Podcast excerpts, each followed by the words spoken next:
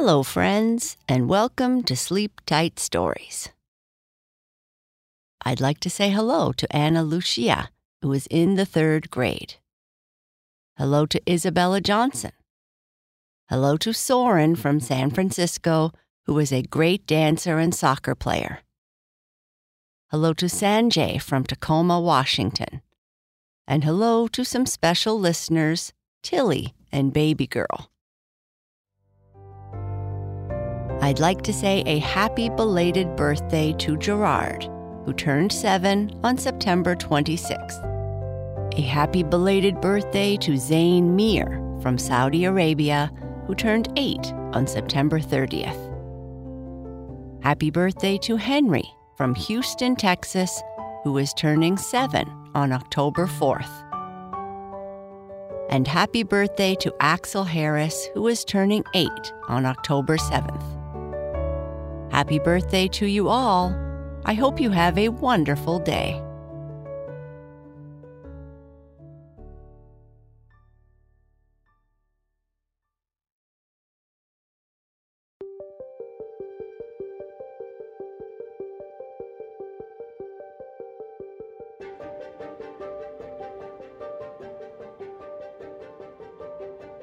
This is the 10th part in our Transfer Student series. In part 9, the Solving a Mystery Club had found another mystery to solve. It was lights in the sky at night, and they decided that a sleepover was the best approach for trying to solve this case. Red is concerned that the lights might have something to do with the AID and is worried about what the group might find out. The Transfer Student Part 10 The Night Case.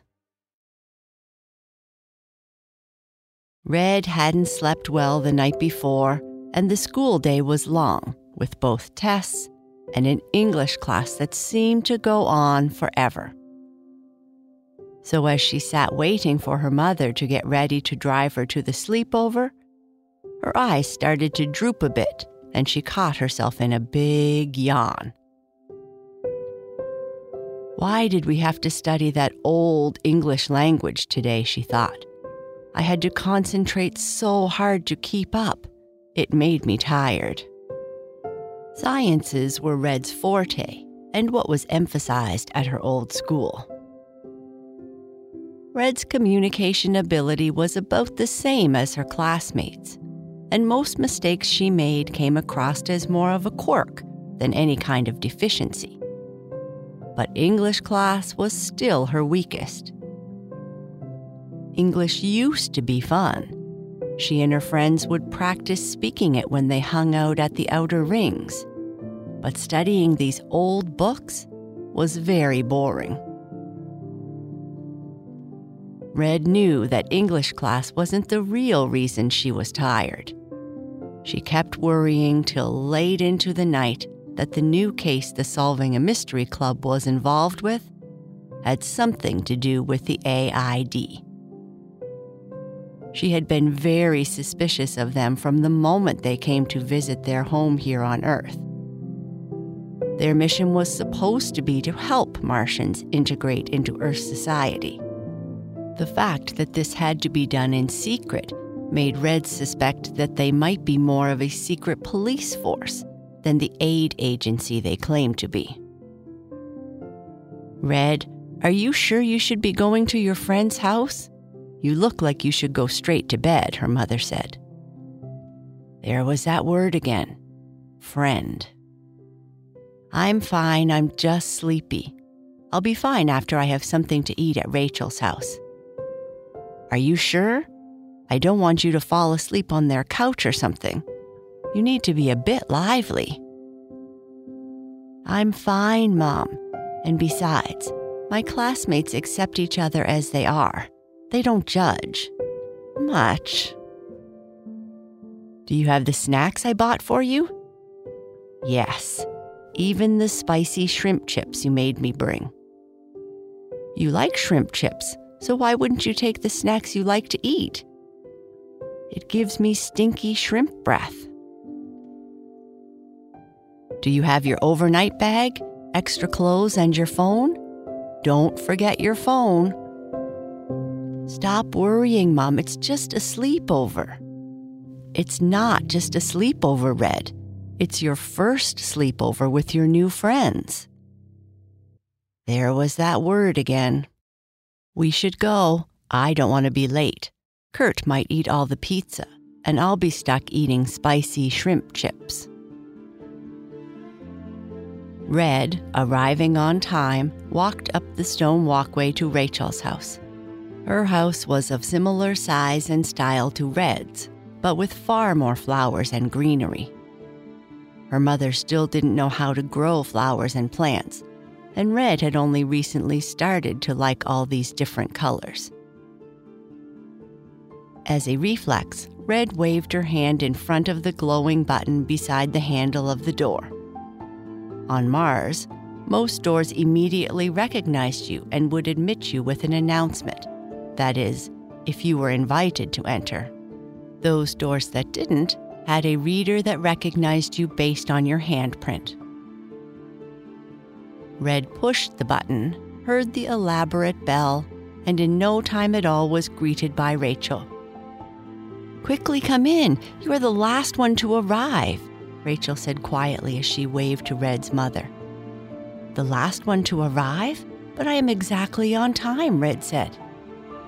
It's okay. You haven't been at Maplewood long enough to have Principal Burke give you the you are either early or late speech. It's a habit for us now, Rachel said. Where are your parents? Red asked as they started walking into the kitchen. They are hiding in their bedroom, watching TV, I think. They didn't want to interfere, which is convenient for what we need to do this evening. They will likely be asleep by 9 p.m. Old age, you see. Aren't your parents like 35? Red asked. Yeah, isn't it incredible how old they are? Hey, Red, slow again, huh? Kurt said with a mouthful of pizza. We are going to have to get you out running. I suggest you grab some pizza soon, Red, Charlie said. Kurt seems super hungry this evening. Kurt is always hungry, Alexa said. I have to feed my biceps, you know, Kurt said with a laugh.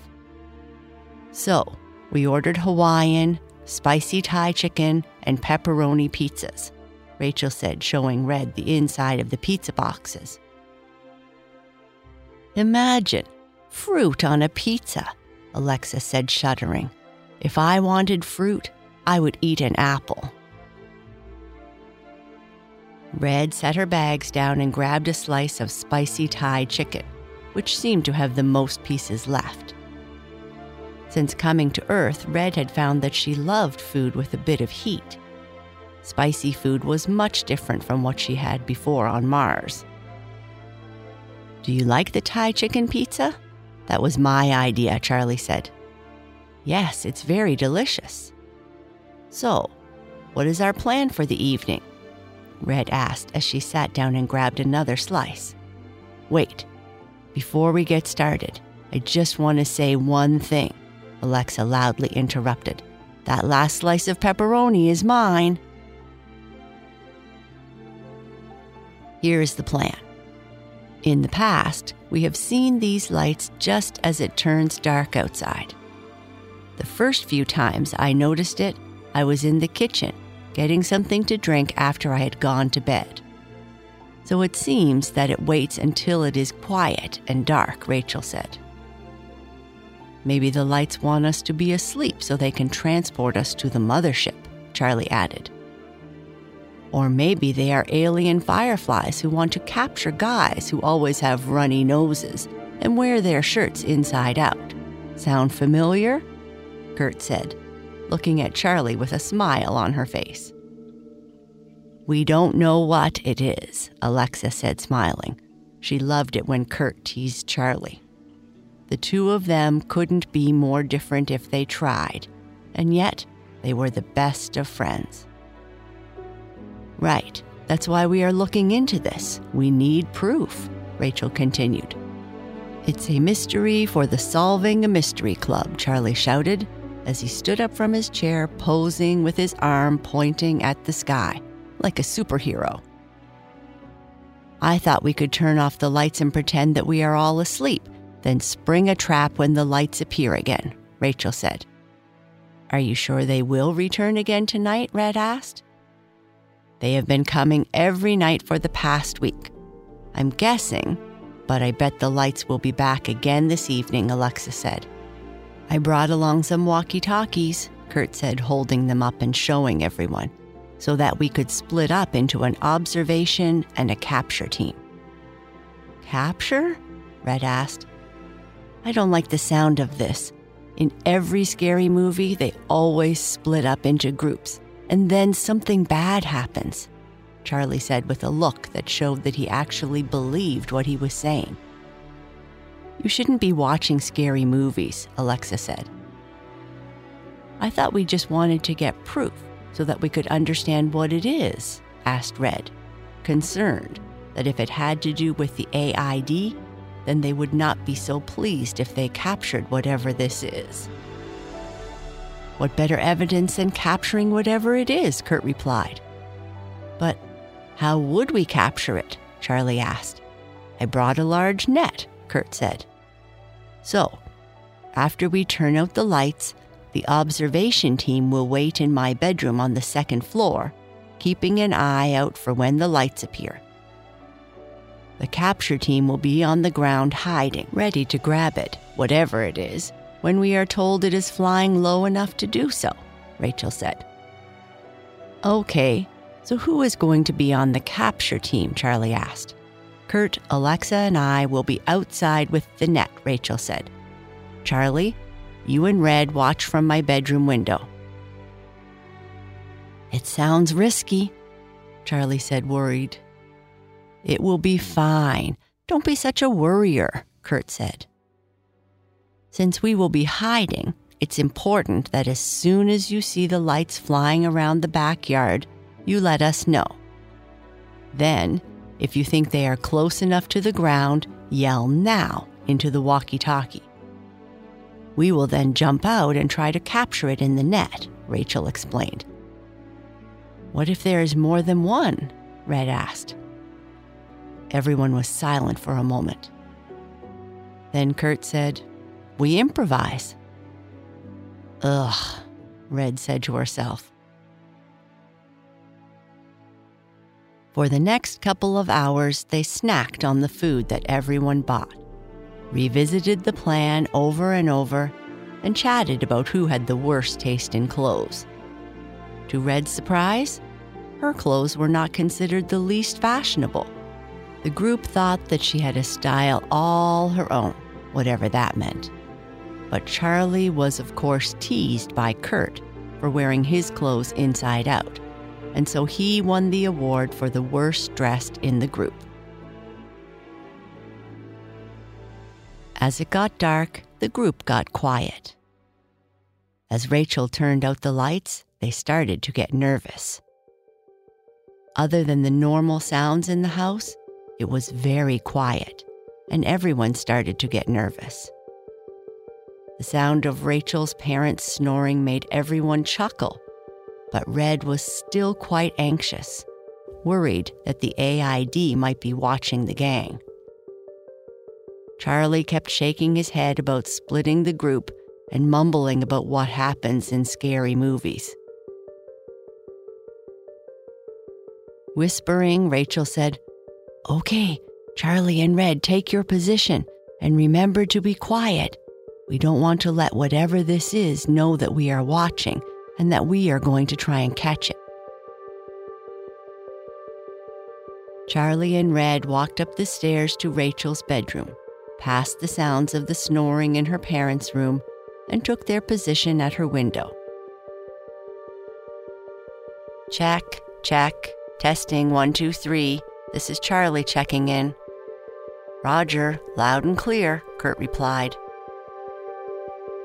All in position, they sat and waited.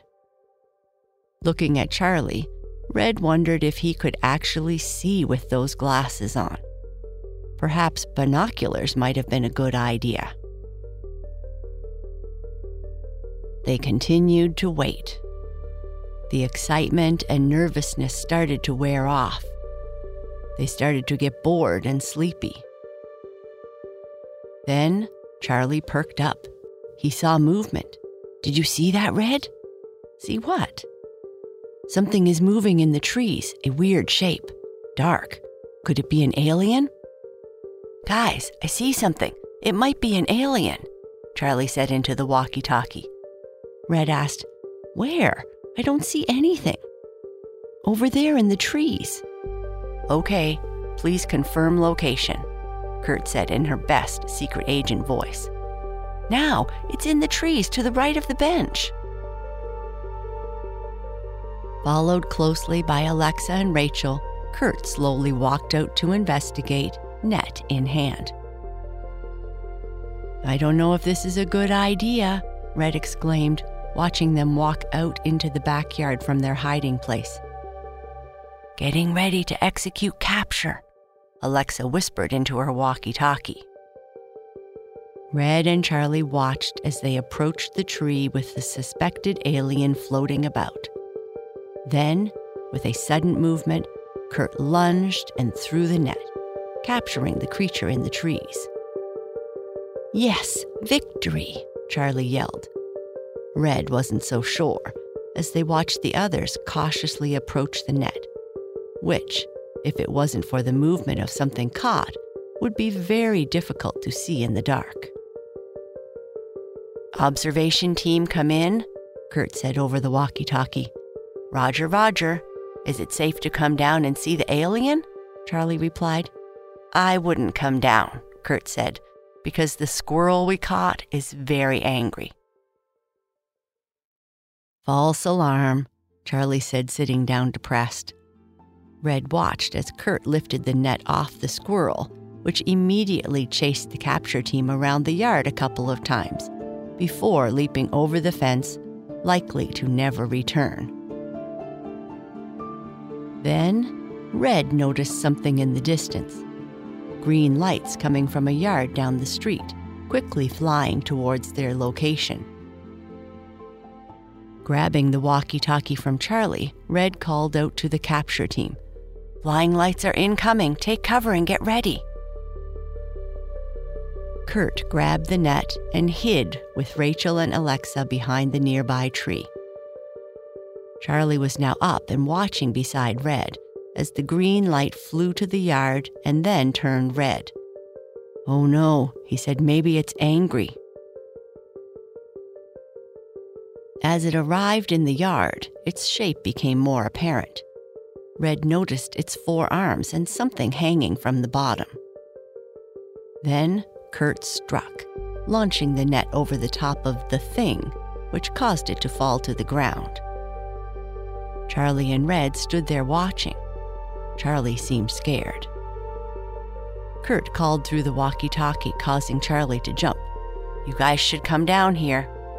Are you okay? Is it safe? Yes, come down and see what we caught. Red and Charlie hurried down the stairs and went out the back door to see Kurt holding up what they captured. What is it? Is it really an alien craft of some sort? Red asked. No, I know what it is, Charlie said in an annoyed voice.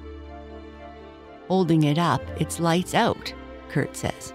It is a drone. A drone.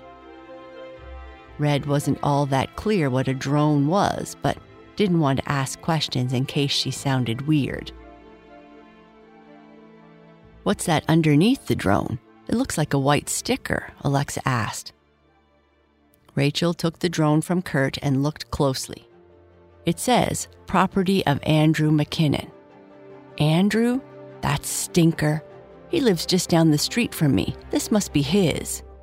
His best friend Brett lives next to me as well.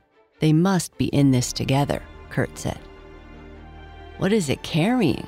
Red asked, looking at the round paper ball that was being carried by the drone. It says, Gag Corp Inc., Stink Bomb, Alexa replied.